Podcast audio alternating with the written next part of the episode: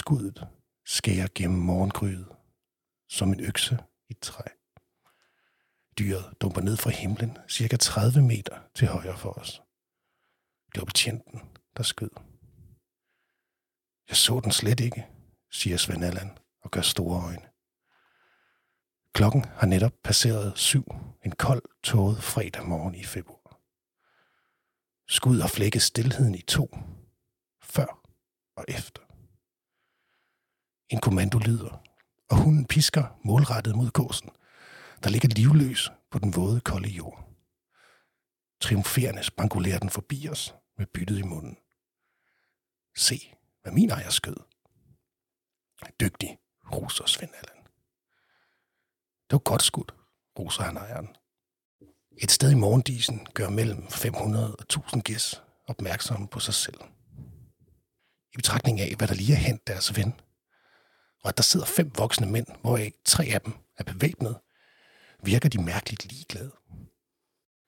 Fra vores perspektiv er oddsene for en vellykket jagt, eller regulering, som det retteligt er, netop faldet markant.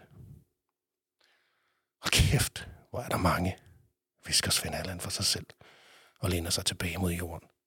Og så venter vi på det helt rigtige øjeblik. Og så skyder Svend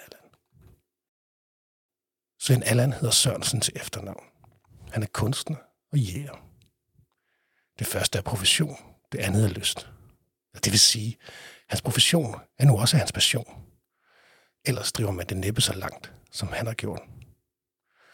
Hans CV er en endeløs opremsning af udstillinger, legater og priser, siden han i 2002 blev uddannet på det Fynske Kunstakademi.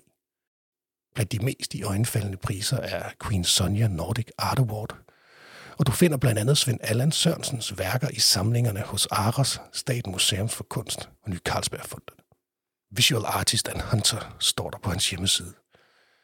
Jagten og naturen fletter ind og ud af hans virke som kunstner, og mennesket Svend Allan Sørensen er indbegrebet af det hele. Det er derfor, jeg har i hælene på ham denne fredag morgen. Fordi han taler ind i det forhold mellem kunstnere og naturen, der altid har eksisteret. Og Svend Allan har glædet sig. Det har lyst ud af de mails, vi har udvekslet, siden vi kom i kontakt med hinanden. En kontakt, der er skabt gennem Johannes Larsen Museet, som ligger et solidt riffelskud for dagens mødested. En parkeringsplads ved Væringe Gods, hvor et ustyrligt havl og regnvejr netop har givet morgen en kold morgendukker. Johannes Larsen Museet har i øjeblikket et open call på udstillingen Fugl. Et open call betyder, at alle i princippet kan sende værker ind til censurering. En jury udvælger så dem, der skal udgøre udstillingen. Om Svend Allan Sørensen sender værker ind til årets udstilling, var i skydende stund ikke afklaret. Men da museet i 2019 holdt en lignende censureret udstilling med samme navn, var han med. Derfor er han blandt andet interessant. Han er blandt andet også interessant, fordi hans kunst og væsen kredser om fugle, natur og jagt. Dermed er der på visse punkter slående ligheder med kunstneren og mennesket Johannes Larsen. Ham museet er opkaldt efter, og ham, der malede og jagede i netop dette område. På andre punkter er der slet ingen ligheder mellem de to. Det forklarer Svend Allan mig senere. Hans smil lyser næsten den smalle vej op, da jeg drejer ind på parkeringspladsen ved godset. Svend Allan har været her længe før det aftalte mødetidspunkt. Dagen for inden var han her også, for at se, om der nu var noget at skyde efter. Vi skal regulere gæs. Der er ikke tale om jagt, for jagtsæsonen er forbi. Men regulering af gæs er helt efter bogen, forklarer han, da holdet er ankommet. Vi skal nemlig ikke afsted alene. Vi er en billedkunstner, en pedel, en betjent, en museumsinspektør og altså deres journalist. De tre første med udstyr og tilladelse til at skyde, de to sidste som nysgerrige noviser.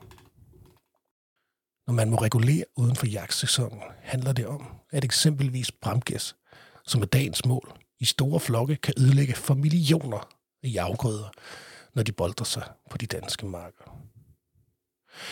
Væringe gods er et af de steder, hvor tusindvis af gæs er en bekostelig affære, og derfor har man tilladelse til at regulere. At problemet er helt reelt, bliver tydeligt, da vi vandrer langs markerne for at finde et passende sted at slå os ned.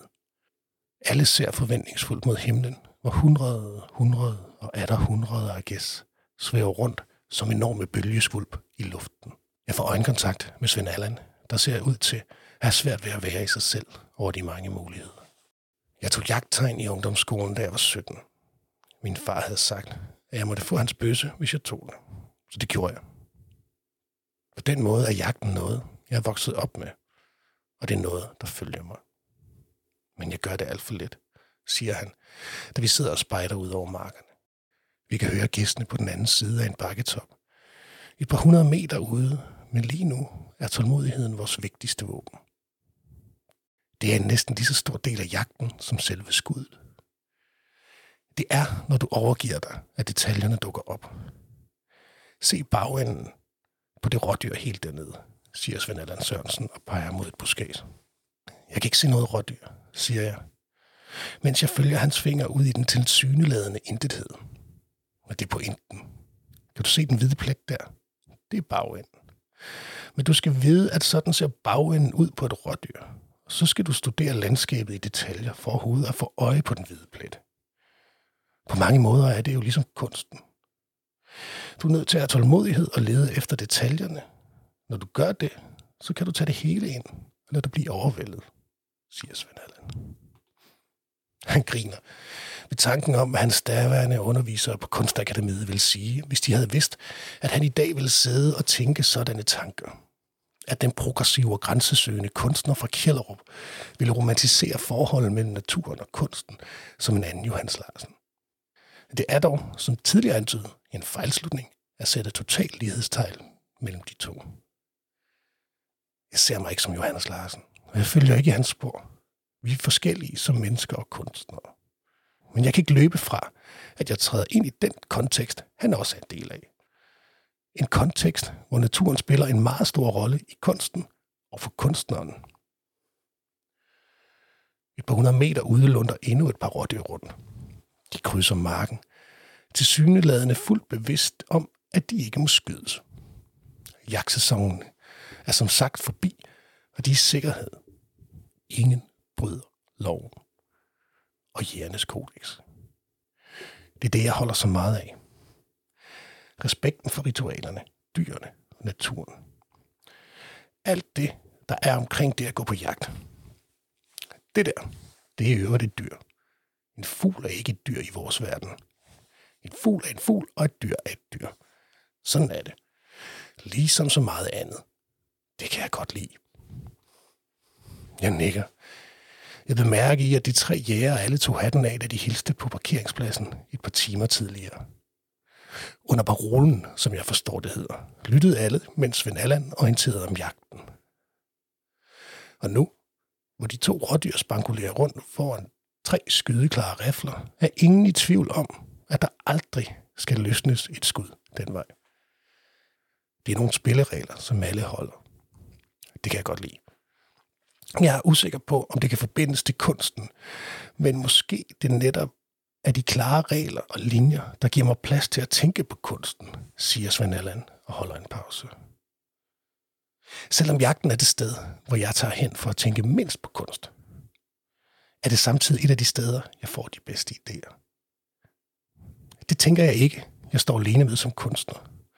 Naturen som inspirator for kunsten. Ud af det blå bliver himlen sort af gæs. Som et tæppe trukket over den himmel, der så småt var ved at fortrænge gråværet. Svend Allan er tavs.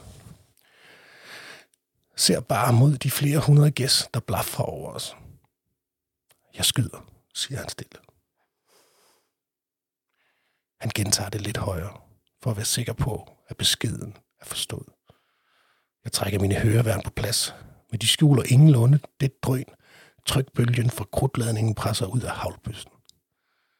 Gæsten skriver videre. Svend Allan konstaterer en forbi og lader igen. Jeg skyder, siger han. Jeg nikker.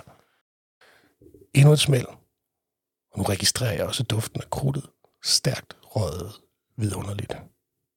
Endnu en forbi, og nu lurer gæsten faren. Svend Allan følger tilbagetrækningen tæt. Jeg så ingen, der blev strejfet. Gjorde du? Spørger han alvorligt, mens han holder blikket på flokken. Nej. Nej, nej, der var ingen, der blev ramt, siger han under lettet. Det sommer et par sekunder, inden jeg forstår vigtigheden af ikke at vingeskyde en fugl. Og nu er Svend Allan sikker og lyser op. Hold da op, nogle huller i luften, jeg fik skudt, siger han nu mere mundret. Selvom det var sidste skud i bøssen for denne dag. Det betyder ikke det store. Ikke i perspektivet af det, de foregående fem timer har givet os. Vi skød ikke så meget, men vi så så meget, og vi oplevede mest. Kunsten at være i naturen. Epilog. Da de kølige strabasser er vasket væk i et varmt bad, og de første linjer til denne tekst er påbegyndt, suser en mail ind. Den er fra Svend Allan. Emne, kolon bramgåsebøger. Kære Claus, Claus, Troels og Allan. Jeg serverer gåsebøger den første i 4. kl. 13. Parentes, det er ikke en mand. Parentes slut. Her på matriklen. Og I er inviteret. Mange, mange tak for indsatsen i dag. Det var storslået. Kærlig hilsen, Svend Allan. Jeg smiler og føler mig beæret. Dagens beskidende høst bliver pludselig et bud på den mest prangende burger, jeg nogensinde skal spise. Den dag kan jeg godt. Det er øvrigt samme dag, der er deadline på Johannes Larsen udsædets Open Call på Fugl. Jeg skal huske at spørge Svend Allen, om han sendte ind. Men det hører I nok om.